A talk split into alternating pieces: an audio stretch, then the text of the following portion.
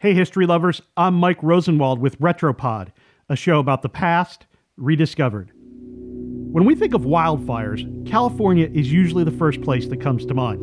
Tonight, that series of fires still scorching Southern California. You can see smoke and fire is still on the move across Bel Air. But the deadliest wildfire in U.S. history wasn't in California.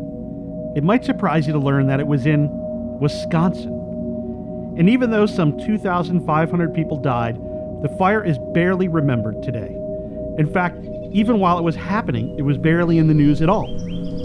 It was October 8th, 1871, in Peshtigo, a lumber town up a dirt road from Green Bay, Wisconsin. Brush fires had been popping up throughout the Midwest, the result of a summer drought that stretched into the first days of fall. The Peshtigo townsfolk could smell smoke wafting through the pews.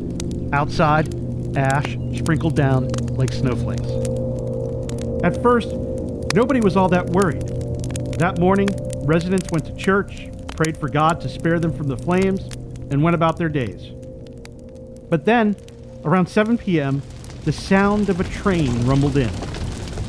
Only it wasn't a train, it was the roar of a fire about to engulf the town. Reverend Peter Pernin, the parish priest of Peshtigo, witnessed the fire. He wrote that he led the townspeople into the river hoping that by treading water they could escape the flames.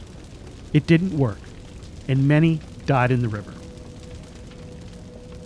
Others who were trapped killed themselves and their children before the fire could get to them. The next morning, when the fire was done, the survivors wandered through town like zombies. The fire wiped out nearly the entire town on its path of fury. Survivors looked for where their homes once stood, for missing friends and families. The heat of the fire had turned sand into glass. Bodies were charred beyond recognition. A thousand people died in Peshtigo. The flames eventually engulfed 1.5 million acres of land in Wisconsin and Michigan. As many as 2,500 people died in total. It was the worst fire in North American history. And you've never heard of it. How could a tragedy that large be forgotten? The answer is that the Peshtigo fire simply got overshadowed. It ignited at almost exactly the same time as the Great Chicago Fire, which killed about 300 people and destroyed thousands of buildings. It also didn't help that Peshtigo lost its only telegraph line in the blaze, leaving the survivors with no way to notify the government or outside newspapers. So, the horror of what happened in Peshtigo went totally unheard of for days, while the Chicago fire dominated the news and went on to become legendary in the American consciousness. In the days after, as word slowly spread of the catastrophe in Peshtigo, doctors arrived to help treat survivors. Some of them came with newspapers. There were no stories about what happened in their town.